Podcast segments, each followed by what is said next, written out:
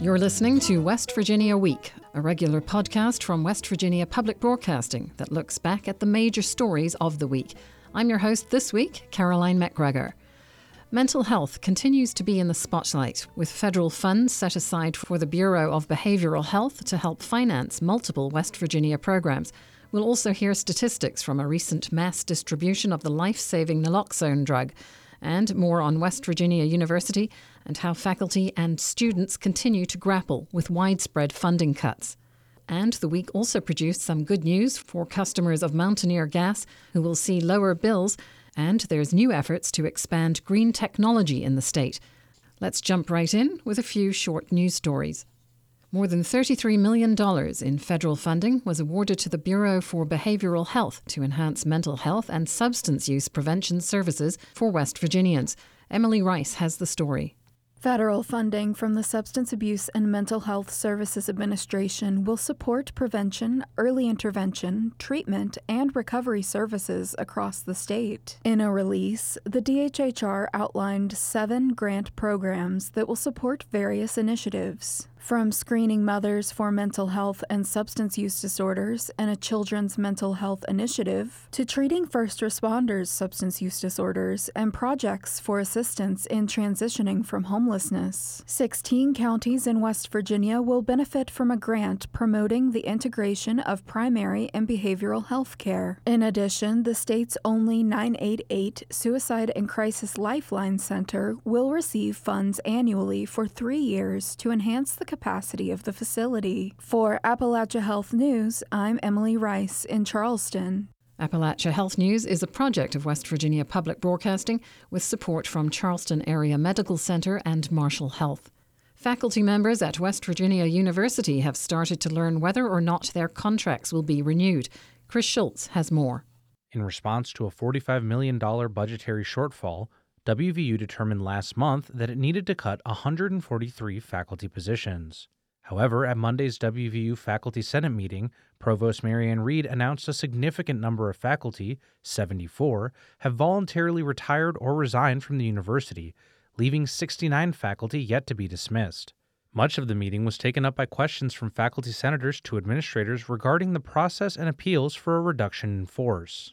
President Gordon Gee was asked how the university is planning to avoid future cuts. I cannot predict the future, although I can predict that this transformation process will allow us to be more forward leaning. Faculty members did not seem satisfied with Gee's answers and posed the same question at least two more times. For West Virginia Public Broadcasting, I'm Chris Schulz in Morgantown. A $10 million Appalachian Regional Initiative for Stronger Economies, or ARISE grant, has been awarded across five Appalachian states, including West Virginia, to help expand green technology and clean energy. Briana Heaney has the story. The West Virginia Manufacturing Extension Partnership will be one out of the 10 firms that will be receiving funding and the sole firm for West Virginia. The Extension Partnership's mission is to strengthen and grow the state's manufacturing to increase the competitiveness of the state. Executive Director Brandon McBride says that this funding will also help job growth in the state. This funding is going to provide us an opportunity to support training opportunities, uh, different forms of technical assistance, supply chain mapping, and provide guidance on the type of factory upgrades that are needed to support electric vehicles and green building technology. This funding is part of the Infrastructure Investment and Jobs Act, which became law in 2021. For West Virginia Public Broadcasting, I'm Briana Heaney in Charleston. Mountaineer gas customers may get a break on their monthly bills if the Public Service Commission approves a settlement. Curtis Tate brings us that story. Mountaineer Gas asked the PSC in March to approve a roughly 6% increase in base customer rates effective January 1, 2024. Under a proposed settlement filed last Friday, the rates would increase by 4%. However, the Kanawha County Commission said on Tuesday that rates would decrease if the PSC approves the plan. That's because the increase would be offset by a reduction in the purchase gas adjustment and infrastructure replacement and expansion programs. According to the Commission, the current average monthly cost to residential gas users is $98.30. Under the proposed settlement, the average would decrease to $88.69, a savings of $9.61. The PSC last month approved an increase for Appalachian Power customers. An increase for West Virginia American Water customers is pending. For West Virginia Public Broadcasting, I'm Curtis Tate in Charleston. This week, I reported on the Ohio County Board of Education, who met Monday to discuss guidelines for a new medical cannabis policy for students. Here's the story. Last year, the West Virginia Department of Education adopted a policy to establish guidelines for the possession and use of medical cannabis in schools. During a meeting Monday night, the Ohio Board of Education discussed the policy, which limits applications for cannabis use to students who provide a doctor's certificate. They also need to produce a parent's signature. Parents or guardians of the student are also required to produce a medical cannabis card through the West Virginia Department of Health and Human Resources. Only caregivers or guardians could administer medical cannabis to a student in or on school property or at a school related event. The rules forbid the marijuana or the card being left on school property. The guidelines say students could only use gummy, drops, or pill forms of marijuana, not plant or leaf forms. For West Virginia Public Broadcasting, I'm Caroline MacGregor. The number of naloxone doses distributed on Save a Life Day more than doubled this year. Emily Rice has the story.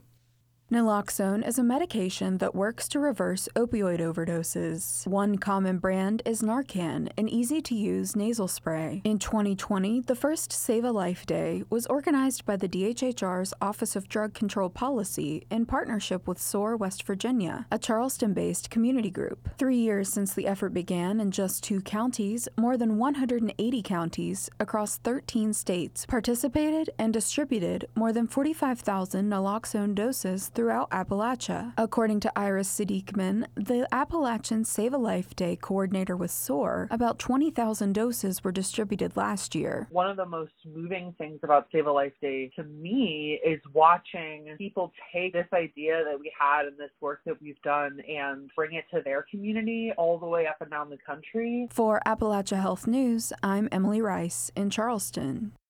Appalachia Health News is a project of West Virginia Public Broadcasting with support from Charleston Area Medical Center and Marshall Health. There's more to glean from a candidate's campaign financial reports than the amount of money raised. Who and where the contributions come from can spark voter alerts. Randy Yohe has more.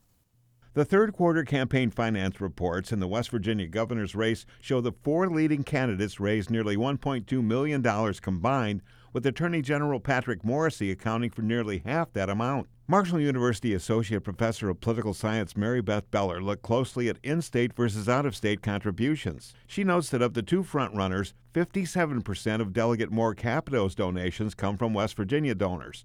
83% of Morrisey's donors come from out of state. Beller says voters should pay attention to that. What do those out of state interests have? And what are they trying to get from the gubernatorial position in West Virginia? The quarterly reports list donors that have given contributions under $250. Each donation is counted separately, creating multiple donations from single sources. Beller notes that among the four leading candidates, businessman Chris Miller had 78 donations under $250, just four multiple donations. Secretary of State Mac Warner, 281 individuals, 17 multiples. Capito had 322 individual donations, 25 multiple donors. Morrisey reported 21,990 individual donations, most from donors that contributed small amounts multiple times. He can advertise he has a lot of support, but at the end of the day, I'm not sure that he has that much support. Beller says that unlike his competitors, where most contributors list their address and occupation, the bulk of Morrisey's contributors are unidentified. I would urge the Secretary of State's office to really investigate those disclosures. Um, I think the public deserves to know where these contributions are coming from. For West Virginia Public Broadcasting, I'm Randy Yohe in Charleston. You're listening to West Virginia Week. And now, some of our top feature stories from the past week. Governor Jim Justice filed his required Senate candidate financial disclosure from last month. It reveals more than what he's required to disclose on his state ethics form, but it, too, doesn't include everything.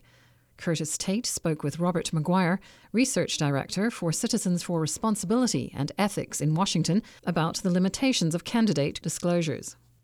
Why are the required financial disclosures for federal candidates so vague? So the issue is that you have people with incredibly complicated finances um, uh, uh, filing in a system that wasn't built for such wealth. And so you have, for example, very vague totals that are reported where, you know, some of these members have assets that are well above $50 million in value and the highest bracket for you know in the disclosure is just over 50 million. So it doesn't you know no matter how far above that it goes you don't really get any precision in terms of what the actual value is um, there's also the issue of there not being a uniform manner of filing. You know some members still file on paper and some of those fi- paper filings are almost comically illegible. Um, you know some of them have handwritten information on them. Um, and then you add to that that there is just not enough enforcement in terms of even when they file and what they file where um, you know there are members who haven't filed still haven't filed their uh, paperwork for last year um, there and, and there's no real pen- penalty for that kind of thing. It happens all the time. We routinely see members um, go back and add major investments or major sales or major acquisitions um, long after the fact. Um, so there's really just uh, all around a kind of lack of enforcement. Now, granted, having the information that we have is better than nothing. Justice's filings at the federal level omit many of his liabilities. At the state level, he's exempt from disclosing any of them. What problems does that create? You know, the the the purpose of these laws is supposed to be that the public can view and and confirm that the the their elected officials, the people who are elected to serve the public to serve the interests of their state or to serve the national interests are actually serving those interests and not their own personal financial interests. And so when you exempt these things that can be subject to uh, the sway of creditors or the sway of wealthy interests, then you have to ask yourself, why have the rules to begin with um, if you're going to exempt such important information? what we see so often in a lot of these filings is something that smells bad, but you can't really tell exactly if you know what what you're actually sensing as as off is actually off. And that's that's kind of the problem with a lot of these instances is you know, a lot of it could be above board, it could be totally legit, but it's also not particularly difficult in a lot of these instances to see how they could be used for undue influence. Justice has legal troubles, and he's not alone. But why run for office under such a cloud? One thing that we have been seeing over the years is this seeming idea that a run for federal office is, in a way, a protection against some of the legal troubles that um, you are facing. And so there is this growing issue that once you get into office, it becomes harder to prosecute you. Basically, there is a protection against um, legal accountability that comes with federal office that I think is perceived by a growing number of people. That um, if there is going to be any sort of federal charges, if there is going to be any sort of financial fine, the stakes when it comes to bringing those kinds of things against a federal official um, become higher because it can be politicized. And so, you know, I cannot say that that is what is happening in this instance, but it is certainly something that um, appears to be a part of the thought process among certain people. That was Robert Maguire of Citizens for Ethics and Responsibility in Washington speaking with Curtis Tate about ethics disclosures for federal candidates. The Electronic Registration Information Centre, or ERIC, is a bipartisan multi state partnership aimed at helping states maintain accurate voter rolls. This past March, Secretary of State Mac Warner withdrew West Virginia from ERIC, citing partisan influences. Last month, Warner announced West Virginia was making a new data sharing state, was making new data sharing state partnerships to prevent election fraud. Randy Yohe spoke with Secretary Warner and ERIC past chair and current board member Meagan Wolfe, about the best ways to keep the state's and the nation's voter rolls clean. Warner says more than half of any voter duplications happen in neighboring states. So he has West Virginia joining in data sharing agreements with Ohio and Virginia, along with Florida. He says the goal is a 50 state membership. Uh, but we'll get to the uh, broader uh, states, or, you know, larger number of states over time. Uh, but you can see, you know, we started, we've got Virginia and Ohio. We'll be working with Pennsylvania, Kentucky, seeing Maryland uh, as, as time permits. But it, it, again, this is the very beginning. We're in the first year of this. West Virginia border states Pennsylvania, Kentucky, and Maryland are three of the 24 states that currently belong to ERIC. Wisconsin Election Commissioner, former ERIC chair, and current board member Meagan Wolfe says the consortium offers highly secure, bipartisan state voter rolls data sharing that produces election safeguarding results. There have been more than a million voter records that have either been updated, so updated with a new address, or deactivated where they're no longer on the Wisconsin rolls because of information that we received from ERIC. ERIC is also the only tool that allows us to see if somebody has committed some type of voter fraud and voted in two different states. Warner says he withdrew West Virginia from ERIC first because the system was stagnating it was stuck. It was at 30, 31 states, and there were a number of states, including a big one like California, that I think were prohibited by their state law from entering into uh, the ERIC uh, type program. So uh, there's nothing that prevents any of the states from getting into memorandums of agreement with individual states. Wolfe says ERIC is not stagnant, but a dynamic data sharing system it's not a one time thing. You can't just get one ERIC report. It's something where you need to be constantly getting that data and incorporating it into your uh, process, into your statewide voter registration database. With a handful of Republican states, including West Virginia, pulling out of the consortium in 2023, ERIC has become a national political football. Warner says the other reason he quit ERIC was suspected partisanship from ex officio non voting advisory ERIC board members. And when they didn't remove themselves or the board didn't address that issue, then it showed the partisanship nature of the entire thing and, just led to, if not the reality, at least the perception of uh, partisanship. Wolfe says Warner's assertion of ERIC partisanship is part of a misinformation and rumor mill. Is not uh, truthful information about what ERIC is.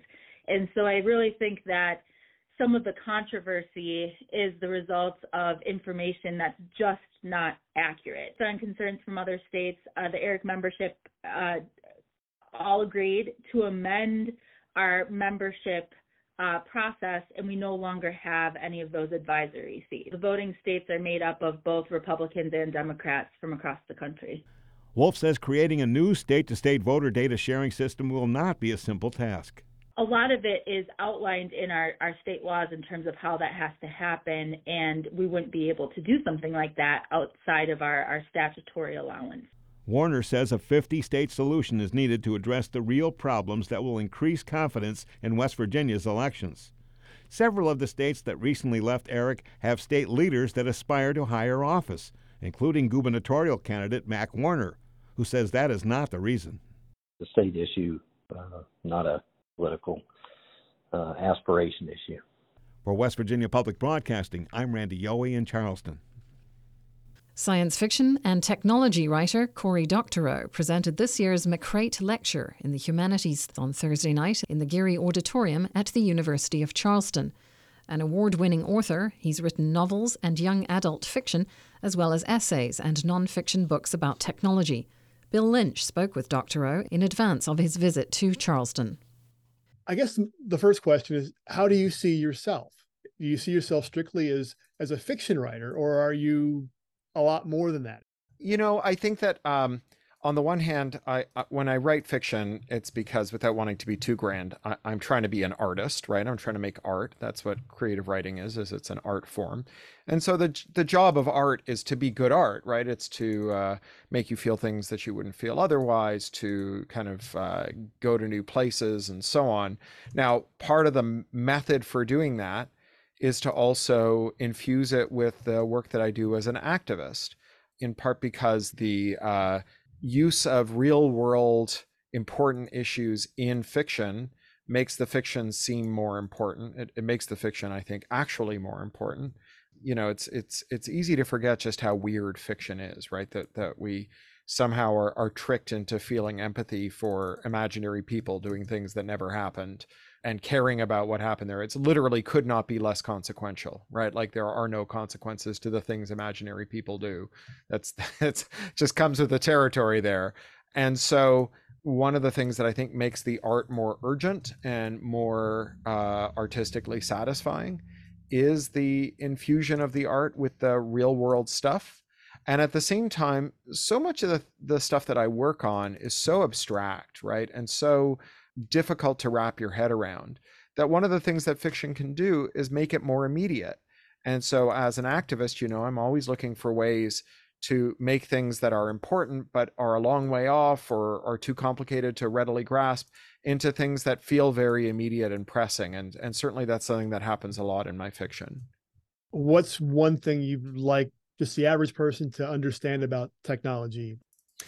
I guess that's a good question. I guess it's that the collapse of the internet that we have today from the wild and woolly internet where disintermediation seemed uh, everywhere people were able to have lots of technological self-determination and the descent into the internet we have today which which Tom Eastman calls five giant websites filled with screenshots of text from the other four was not driven by any kind of technological inevitability right? It, it wasn't like it, it had to be this way. Specific choices policy choices made by specific named individuals whose like home addresses are not hard to find and you know who who live conveniently close to a supply of pitchforks and torches that those specific policy choices were made and they gave us the internet we have now.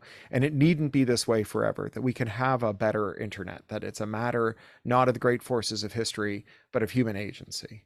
Places like Appalachia, particularly West Virginia, have seen a decline in population as people, mostly young people, have left. Could technology, uh, technological advances, the a better internet, could that mitigate that? Well, you know, the Appalachians, uh, like many other places that aren't Silicon Valley, is a place that both needs technology and isn't getting the technology it needs.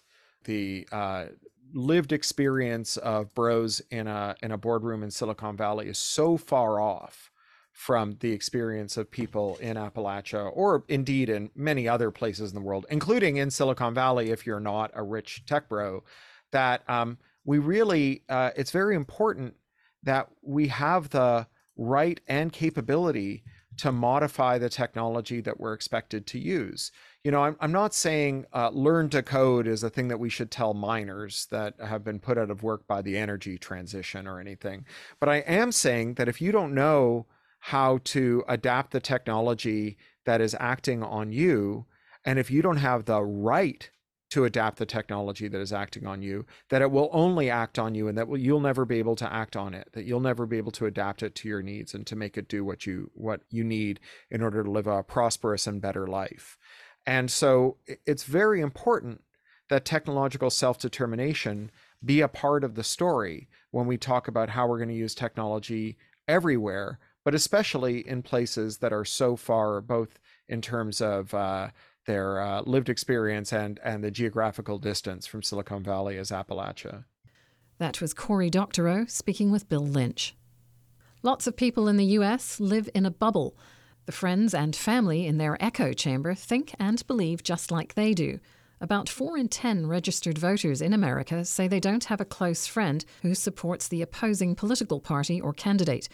On the latest Us and Them podcast, host Trey Kay learns how two childhood friends keep their relationship going across the divide. Brian Griffin and Lynn Angel talk regularly and say they learn a lot from their exchanges. Here's an excerpt of the Us and Them episode To Friend or Unfriend? That's the life question. I was born and raised by an East Coast liberal, and we were very, very much considered the lefties, the, the progressives. And yet, my father was one of the crowd there was room for debate, for discussion, for healthy discussions amongst people who were friends, who would go to cocktail parties together, and they would argue loud and, and vociferously all the way into the deep morning hours. And the next day they would get up and they would go to work and they'd be the best of friends because that's what they were. They were friends. About 3,500 people live in Gallipolis, Ohio. People here vote Republican. Three years ago, 77% of the voters in Gallia County, that's where Gallipolis is, cast a ballot for Donald Trump. Back in 2016, 75% of the people here voted for Trump, helping lift him to the White House. On election night, 2016, Brian lost a lot of sleep. Okay, I'm one of those people that stays awake all night on election night. There is a crack in the blue wall. Today we're going to win the great state of Michigan, and we are going to win back the White House. What's going on in Michigan? Is Hillary Clinton going to be able to pull it out? It sounds like it's really tight. So I knew when the Michigan firewall fell that it was over and that our president was Donald Trump.